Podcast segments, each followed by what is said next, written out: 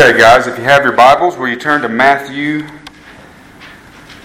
chapter 16 today? Matthew chapter 16.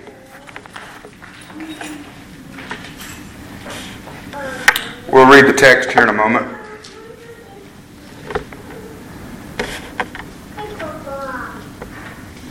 But before we read the text, we're going to be we're going to be looking at Matthew, primarily Matthew 16, 18 today.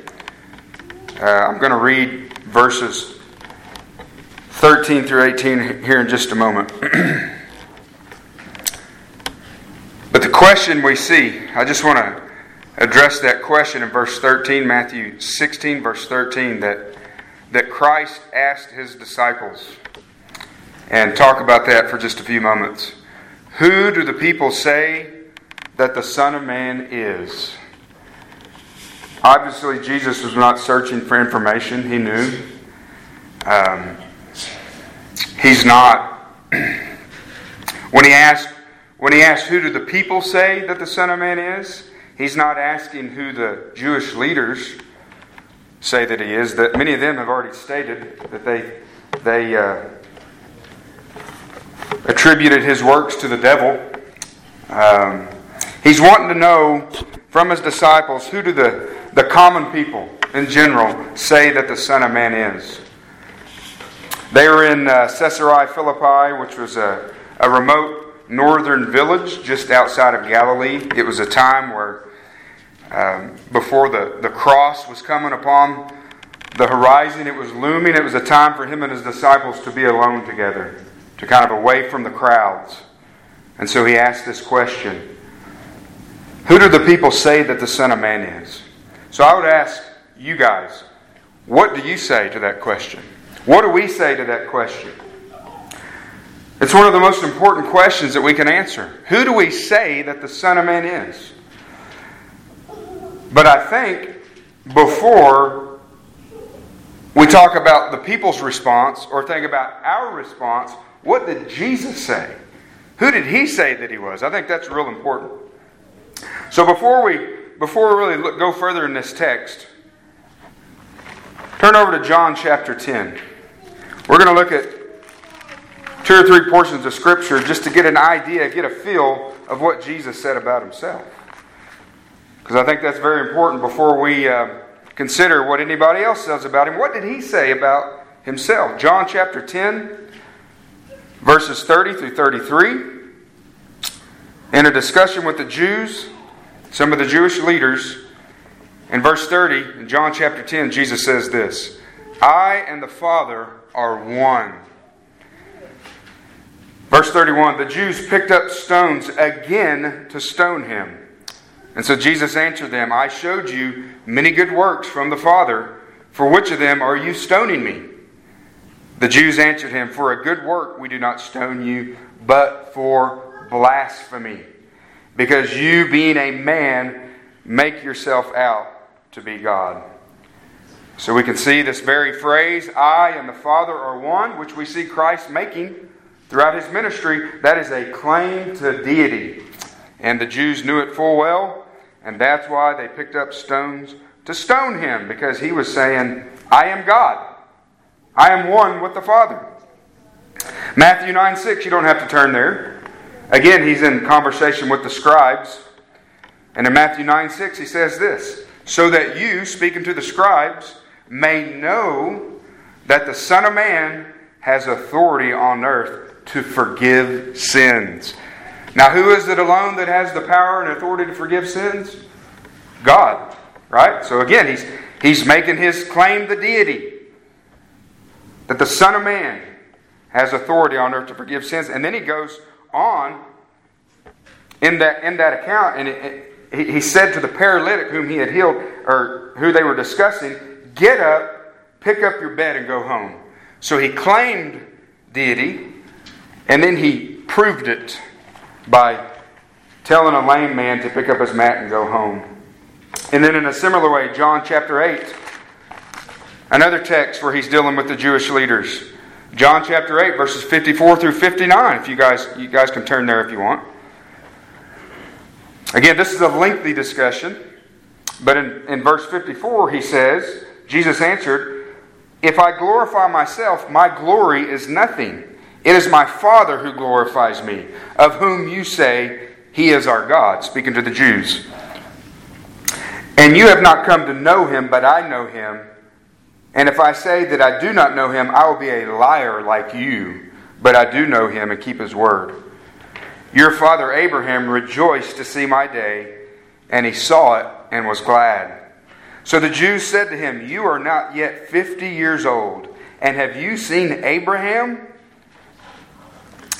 Jesus said to them, Truly, truly, I say to you, before Abraham was born, I am. Therefore, they picked up stones to throw at him. Once again.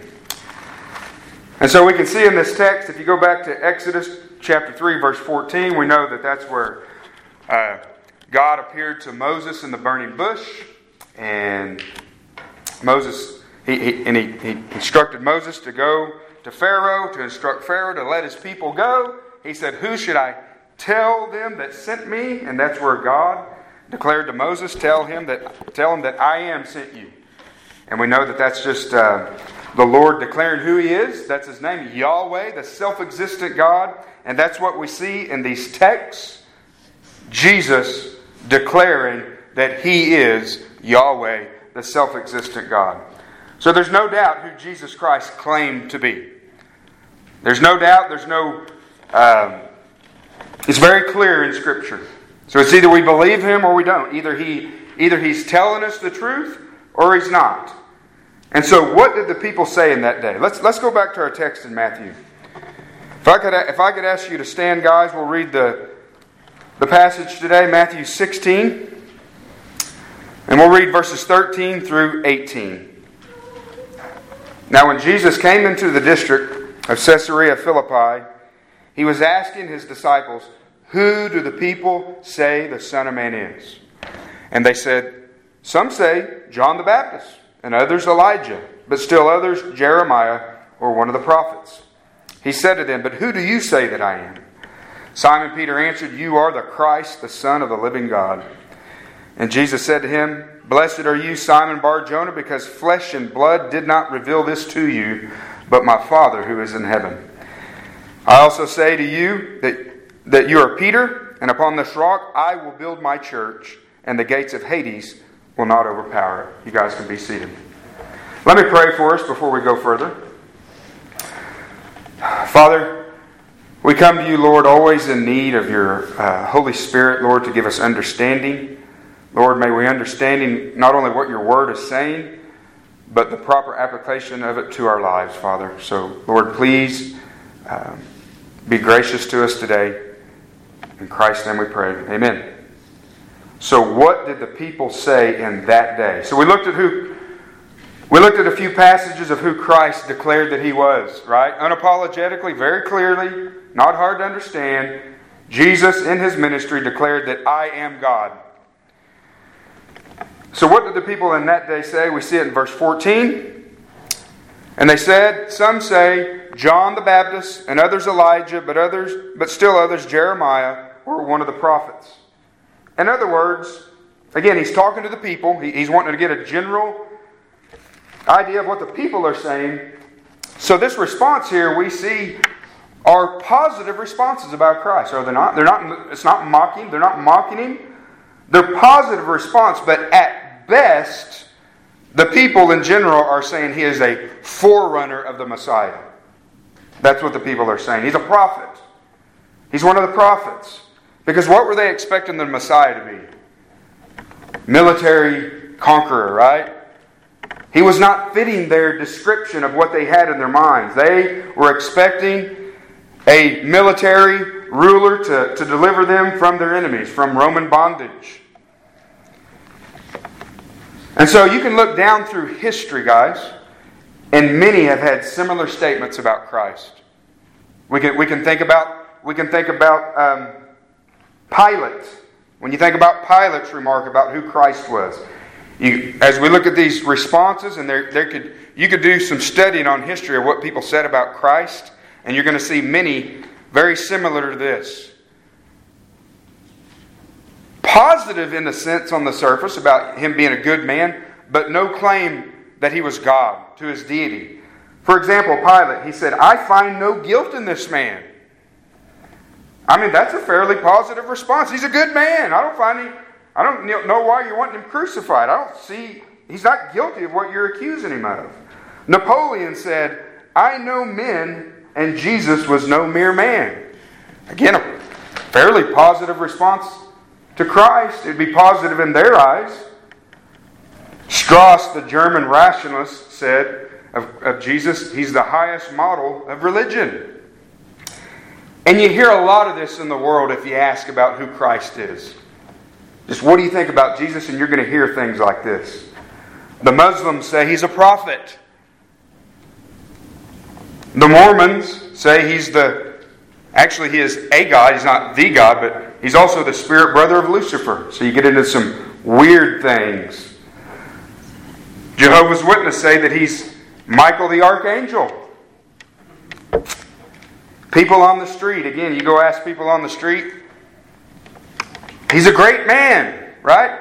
Jesus is a great man. He's a yeah, he's a healer. He's he's the best example. He's a great teacher. Not necessarily blasphemous with their intentions. They're, they're giving compliments to Christ. But what are they leaving out? That He is Lord, He is Yahweh, He is the Creator God, He is the only way to heaven. Now, when we think about when we think about Christ's own claims that we read, his claims of deity, right? Wasn't ambiguous. I am Lord. When we think about those claims that he made about himself, I think we're left with, as C.S. Lewis said, we're left with three choices about Jesus Christ.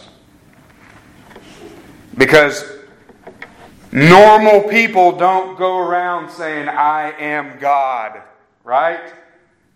If you met a person who really thought he was God, you wouldn't think, that's a good man. You'd think that man's crazy or he's a liar. And those are the choices we have. He is either a liar right?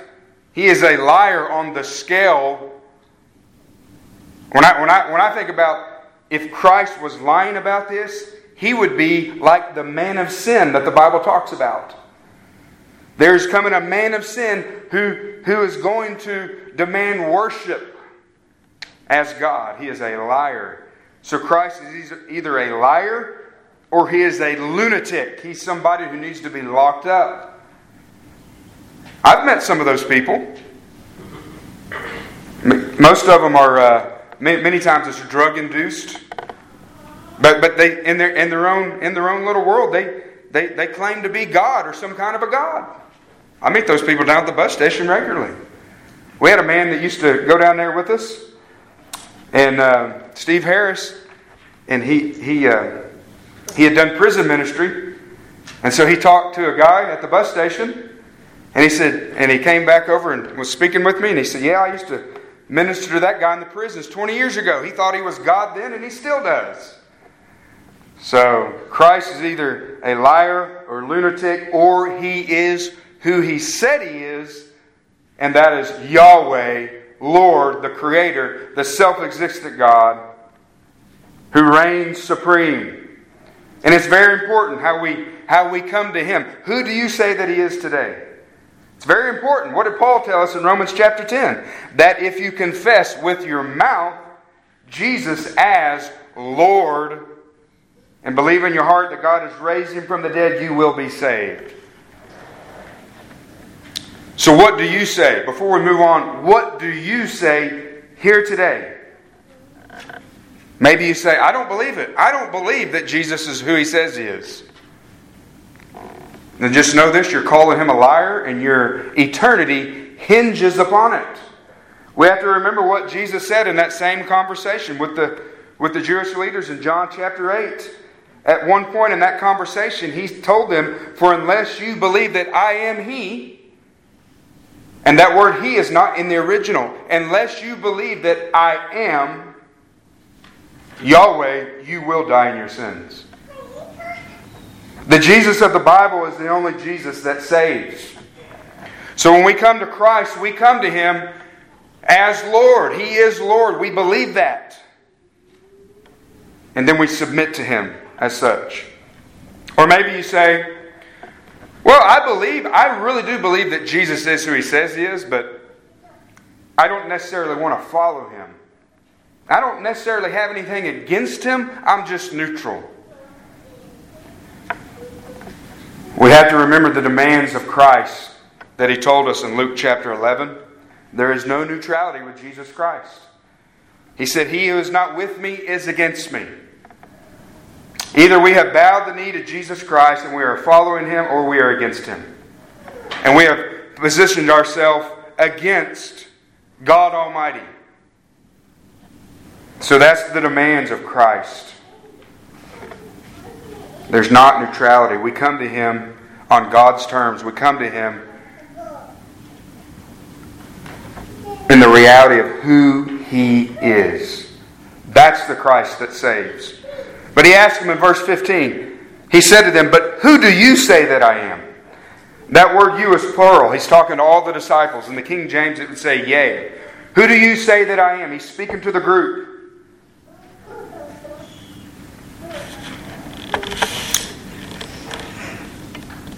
And so I want to speak to you guys as God's people for just a moment before we move on.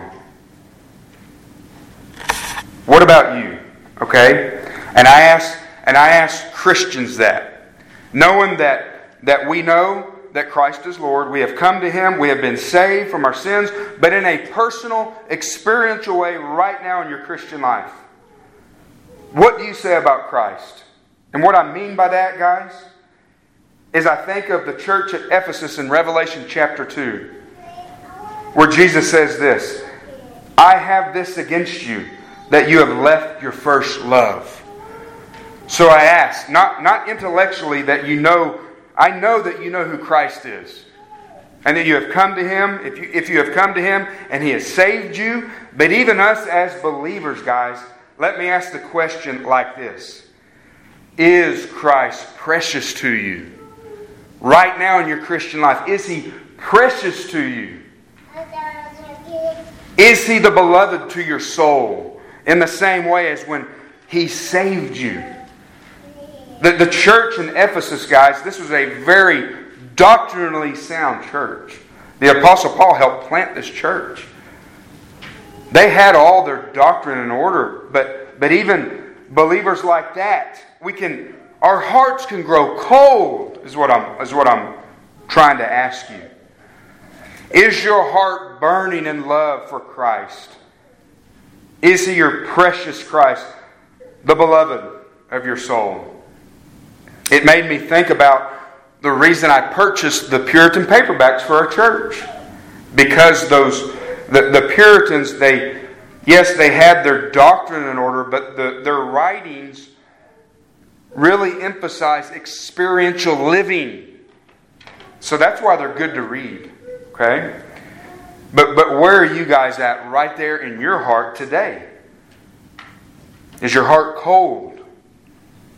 Or is Christ really the affection of your heart? And so, the theme of today's message, guys, the theme, the main point, I'm really trying to get better at that to give you a main point because you're not going to remember everything in a sermon. But if you can remember the main point, you can walk away going, that's what that sermon was about. And so the main point, the theme today is this Jesus will build his church through the truth and the power of his word, and the kingdom of death and darkness won't stop him. Okay? He will build his church, and he's going to do it through the, the truth and the power of his word, and the kingdom of death and darkness won't stop him.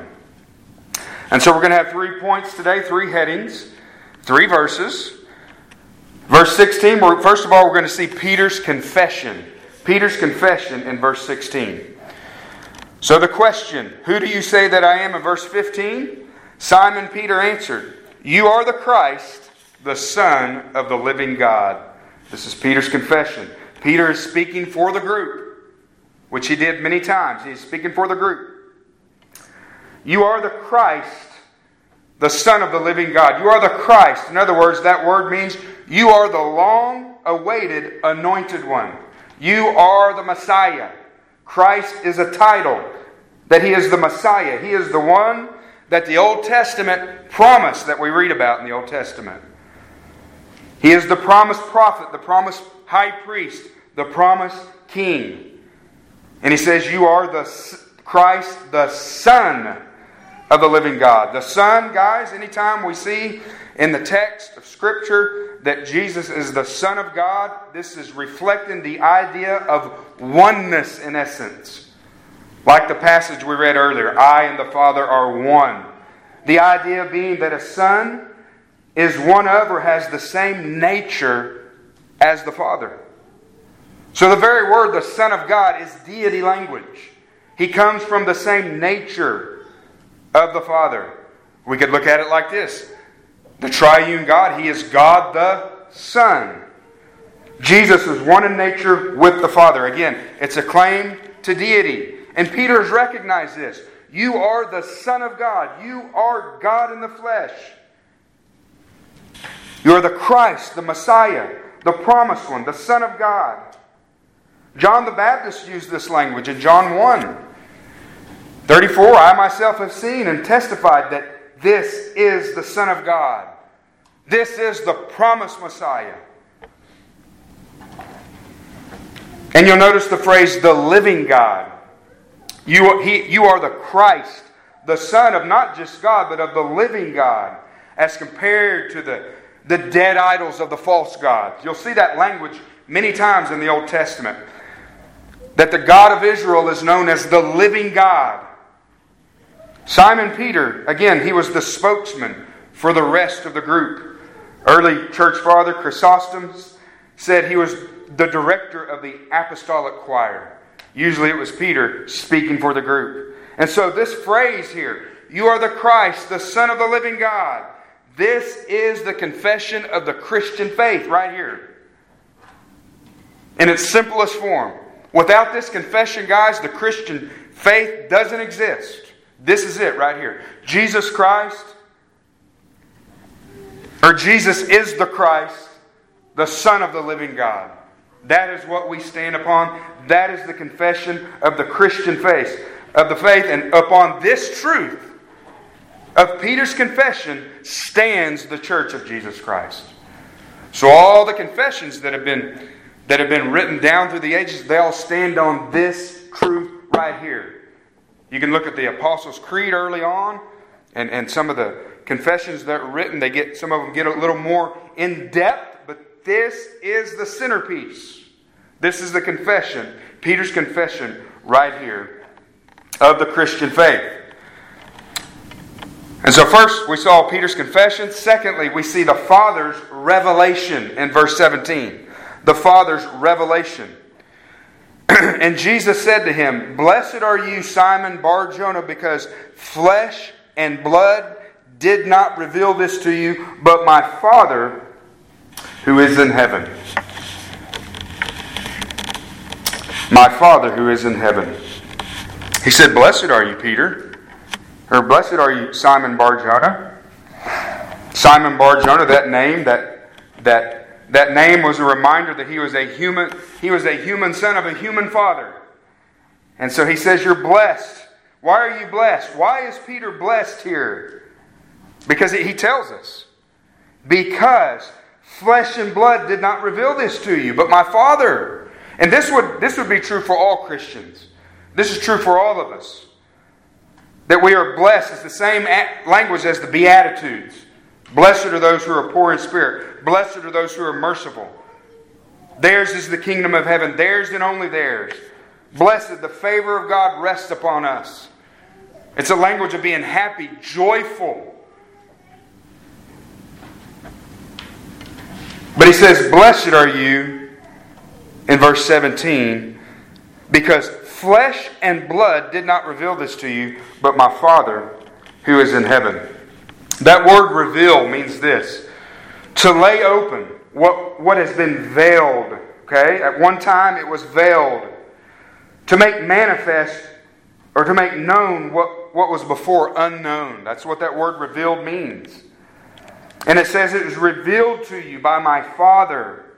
In other words, Peter, and, the, and you could apply this to your life. It wasn't because of your intelligence. It's not because you and I are smarter than, our, than the person next to us. It's not because of your human reason. It's not because of your human wisdom. It's not because of some kind of cleverness. This is supernatural. That's what Jesus is saying. This is supernatural.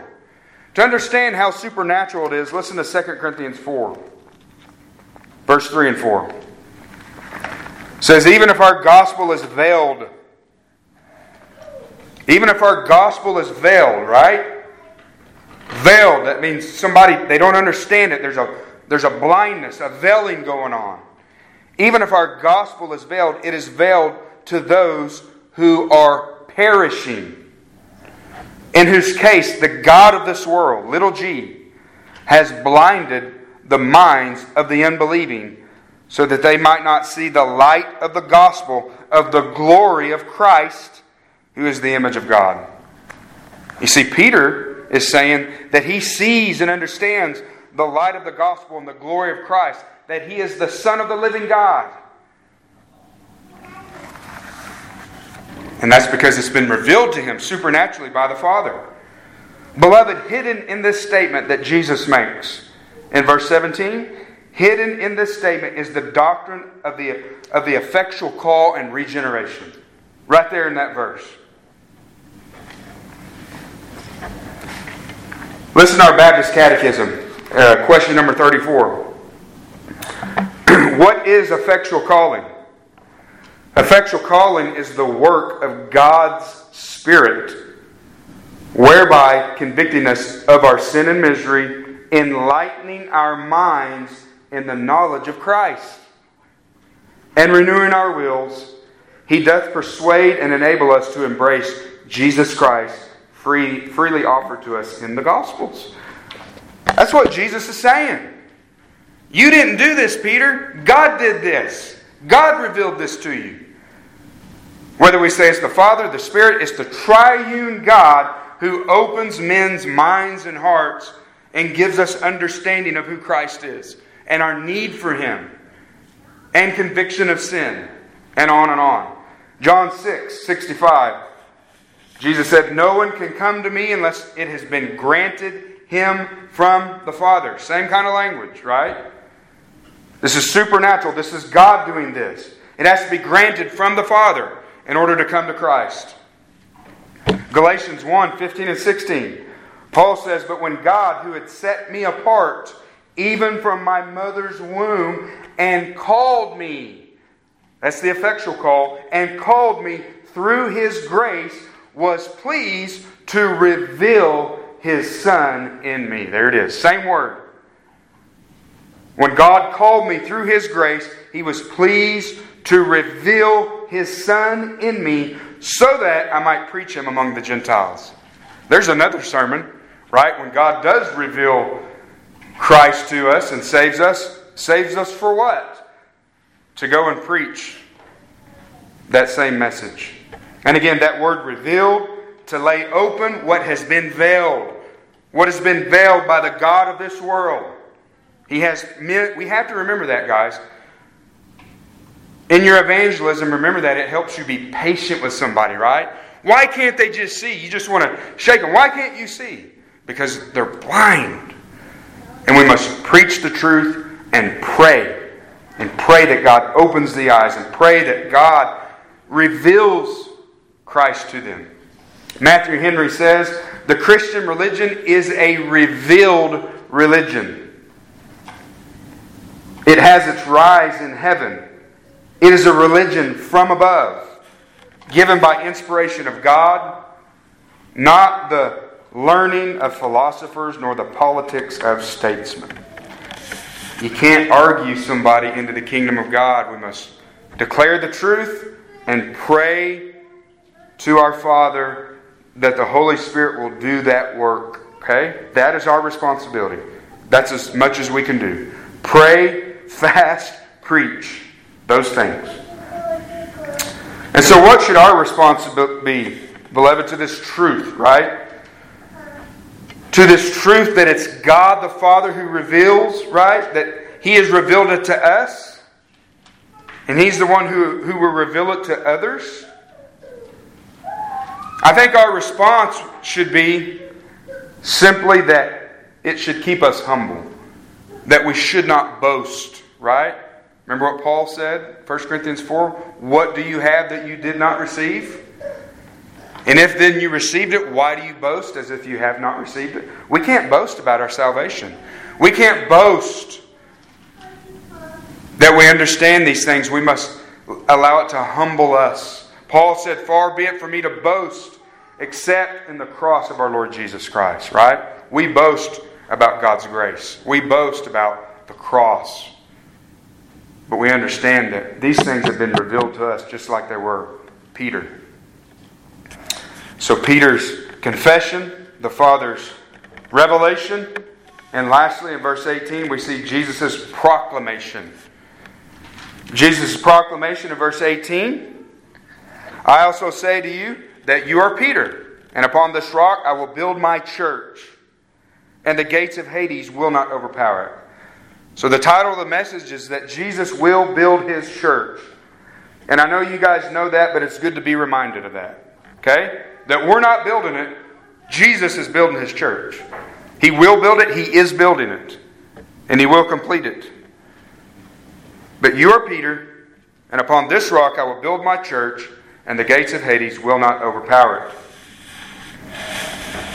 So we're not going to spend much time on that, but I don't believe this text is. He's saying, Upon you, Peter, we're going to build this church, that you're the first pope. I don't believe that's teaching that at all.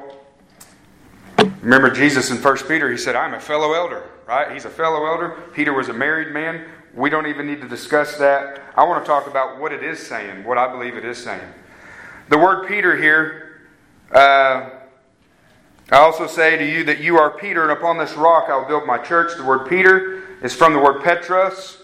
Petros. It's a Greek word for a small stone, okay? A small stone. And the word rock is from Petra. It's a different form of the same basic word, referring to a rocky mountain or peak. Okay? So Peter's small stone, the rock is more of a rocky mountain or peak. Or you can think of it as more of a foundation. In other words, Peter, a smaller stone compared to the great mountainous rock of his confession that he just made. And that is what most commentators would agree that he is saying. Upon this rock, upon the confession that Peter just had made, is what Christ will build his church upon. That Christ is the living God, or Son of the living God. And I think along with that, not really a different interpretation, but maybe, but maybe further explained, I think, is that Jesus was addressing Peter as representative of the 12 apostles, right? The church was built upon the 12 apostles' doctrine and teaching, in other words, centered upon that confession that Peter made. It was the apostles who were his uniquely appointed and inspired teachers of the gospel that Jesus used in the early church. It was their teaching, remember? It was their teaching, their doctrine, that the early church gave such high regard, right? And centered their teaching upon. Apostles' teaching, apostles' doctrine. They were continually devoting themselves to the apostles' doctrine in Acts 2 the foundation of the church. In other words, is the revelation of God given through his apostles. And Jesus is the cornerstone of that foundation. Isaiah, Isaiah 28, verse 16. Therefore, thus say, says the Lord God Behold, I am laying in Zion a stone, a tested stone, a costly cornerstone for the foundation, firmly placed. He who believes in it will not be disturbed. I believe Peter referenced that text when we went through Peter. Speaking about the Lord Jesus Christ as being the cornerstone. 1 Corinthians 3:11 For no man can lay a foundation other than that which is laid, which is Jesus Christ. And really the idea guys is being the truth of Christ. The truth of Peter's confession, right? It's not just Jesus Christ in a vague way, but it's the truth of who he is. That's why he said, Upon this rock, Peter, that your confession is what I will build my church upon, expressed further through the apostles' doctrine. The truth of Peter's confession, the truth preached by the apostles. What's some of the truth that we see? Just looking at real quickly that was preached by the apostles. Think about Paul. What did he say? We preach Christ and Him crucified. He said, We preach repentance toward God and faith in our Lord Jesus Christ. That Christ died for our sins in accordance with the Scriptures, that He was buried, and on the third day He rose again according to the Scriptures. You see that foundation? That's what the church, that's what Christ uses to build His church. Acts 2.36. Peter preaching to the Jews. Therefore, let all the house of Israel know for certain that God has made him, Christ, Jesus, both Lord and Christ, this Jesus whom you crucified. So you see that foundation? Peter's confession, further revealed in the apostles' preaching and teaching. Upon this, Jesus said, I will build my church. So the truth about Christ is what he's clearly saying. He will build his church upon. The truth about Christ, Peter's confession, the apostles' teaching. And so, what's another title we could give to these truths, guys? The gospel. The gospel of Jesus Christ, the good news. Right? What is the gospel? It is the good news about the person and work of Jesus Christ. Romans 1:16, Paul says, "For I am not ashamed of the gospel, for it is the power of God for salvation." That's the same it's the it's a different way of saying it is the power of God to build Christ's church through the gospel. These foundational truths of who Christ is and what he has done. That's how God saves. That's how Christ builds his church. It is the power of God for salvation to everyone who believes, to the Jew first and to the Greek. And so, who is the church? It's those who believe, right? Those whom God has chosen, whom he calls to himself, and who believe through the gospel, through the confession of, that Peter made, through the apostles' doctrine. How do they believe? Through the gospel. How are they going to hear? Through somebody communicating the truth of the gospel.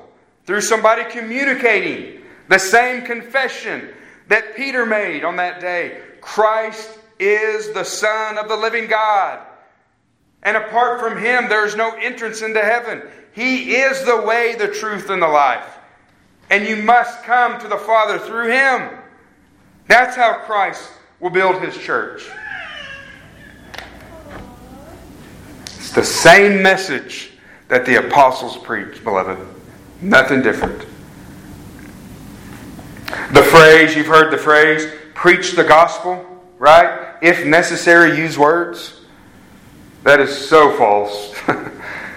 This is the very means that Christ builds his church upon words proclaimed, upon the confession that he is the Christ, the Son, God the Son of the living God. And apart from him, there is no salvation. So, under this declaration, this, this last point that we're under, uh, Jesus' declaration, there's two subpoints. The first one, very clear in the text I will build my church. And the second one will be that the gates of Hades will not overpower it. So, first, I will build my church. So, beloved, regardless of how dark the world gets, right? This is where we look at it in our day, in our world. Regardless of how dark, how crazy the world may appear, or maybe how much apostasy we see in the in the church, the visible church, regardless of any of this, this will happen. Jesus will build his church. Amen? Amen. It will happen.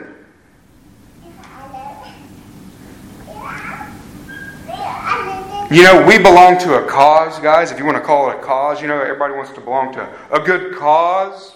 We belong to a cause that cannot and will not fail. Isn't that awesome? We belong to a cause that cannot and will not fail. Jesus Christ, the Word made flesh, said, I will build my church. He didn't say I might. He didn't say, yeah, it might get a little tricky.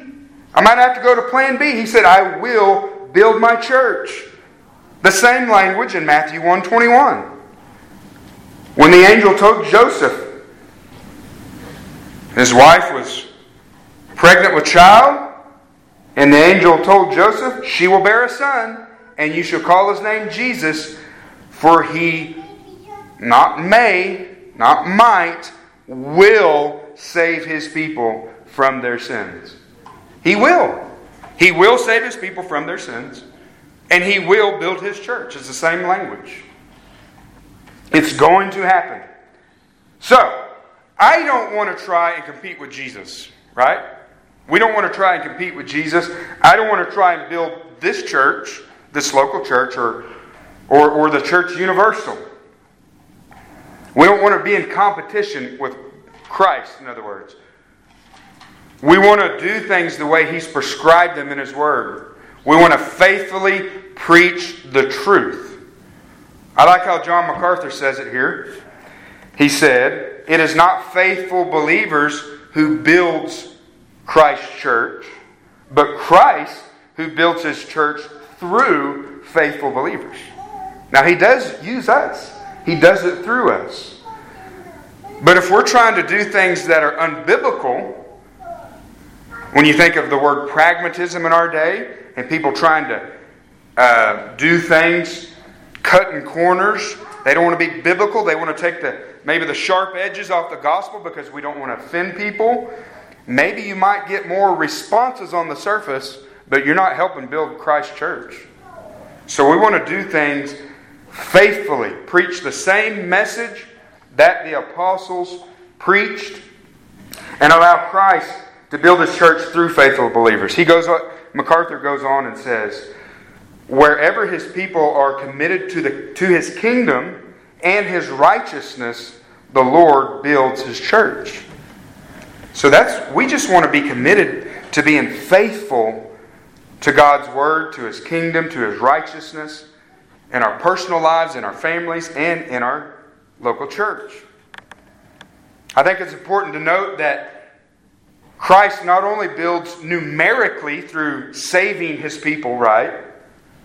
But also, he builds his church to maturity, right? Sanctification. Jesus is the one who does that. Philippians 1 6. He who began a good work in you, right, when he called you out of darkness, when he called you to himself, he who began a good work in you will perfect it until the day of Christ Jesus. So it's Christ who's building his church numerically and also to maturity. If you guys remember the language in 1 Peter chapter 2 that we looked at several months ago, when he talked about building his church, he's, he's, doing, he's doing this in all of us as God's people. His, his living stones, you guys remember that? We're living stones as it, and the church is his building. And so we're being built up into a, as a spiritual house, right? One living stone at a time. Christ is building his church. Built up into maturity, and, and that's where he uses the local church for that, right? He uses the local church pastors and teachers to help equip the saints. We help one another. We gather and we grow in maturity with one another. That's but, but Christ is the one that does it. And then and then secondly, the second subpoint under under that under Christ's proclamation is that the gates of Hades will not overpower it. The gates of Hades will not overpower it. Gates represent represents one from escaping, right? Gates.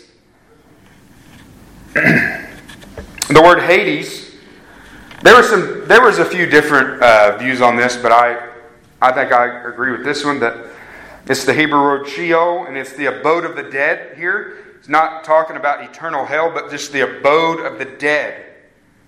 And so, what is Jesus declaring here? I think it's very simple. He's declaring that death, right?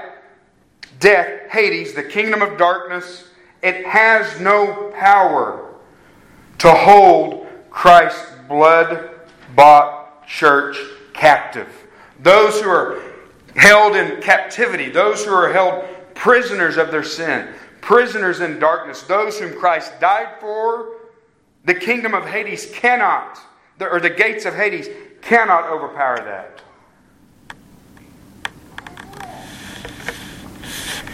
Our culture, represented by the kingdom of darkness, would love nothing more than to overpower or to have mastery over or to keep imprisoned, right, those who are in darkness. But what Jesus is saying is the kingdom of darkness or the or the or Hades here, the gates of Hades will not be able to overpower. It will not be able to prevent God from saving those whom he died for. When Christ comes and he calls a person out of darkness, the gates of Hades will not overpower that call. And so, what are we to do with all this, guys? What are we to do with this truth? What are we to do with the fact that Christ is the one who will build his church? That the gates of Hades will not be able to overpower, will not be able to overcome, will not, doesn't, will not be able to keep in prison those for whom Christ died. What are we to do? Preach the word. I think that's the greatest thing we can take away from this as far as application. It's very simple. Preach the word and everything that goes with that. Prayer. So what, what would that what would that mean for mothers with children? Preach the word. Teach your children. Preach that gospel. Preach it to them. To your families. To your friends. And Christ will save his people. It's a promise. Turn to Isaiah 61, verse 1. We're going to close here.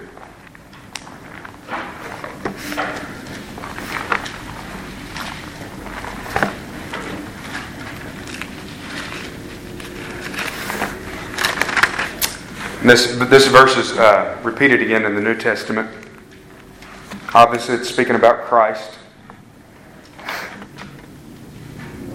Isaiah 61 1 The Spirit of the Lord God is upon me, because the Lord has anointed me to bring good news to the afflicted.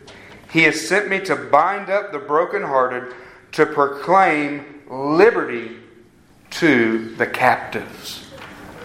And so, beloved, taken this truth directly related to that what we just read in Matthew 16 that the that the gates of Hades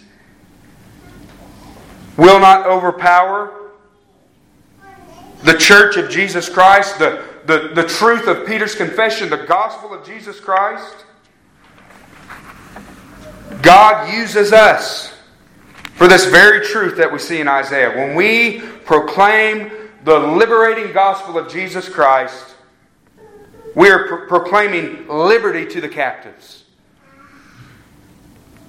And the gates of Hades can do nothing about it. We proclaim the truth, right? The truth is what sets men free. That is our commission.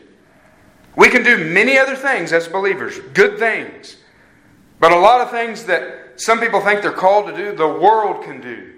We are called as the church of Jesus Christ to proclaim that message and to see Christ set the captives free. We were captives at one time, were we not? I was a captive held in bondage to sin. Never thought I'd ever be free, didn't want to be free. But that's what Isaiah is talking about here. To proclaim liberty to the captives, the liberty of the gospel of Jesus Christ. As men and women set in bondage, set in darkness, a, a great light has dawned. And it's Christ, and it's that confession that Peter made that he will build his church upon. So we play a part in this. We are the church. We are the stones, the living stones, and we are being built up into a house.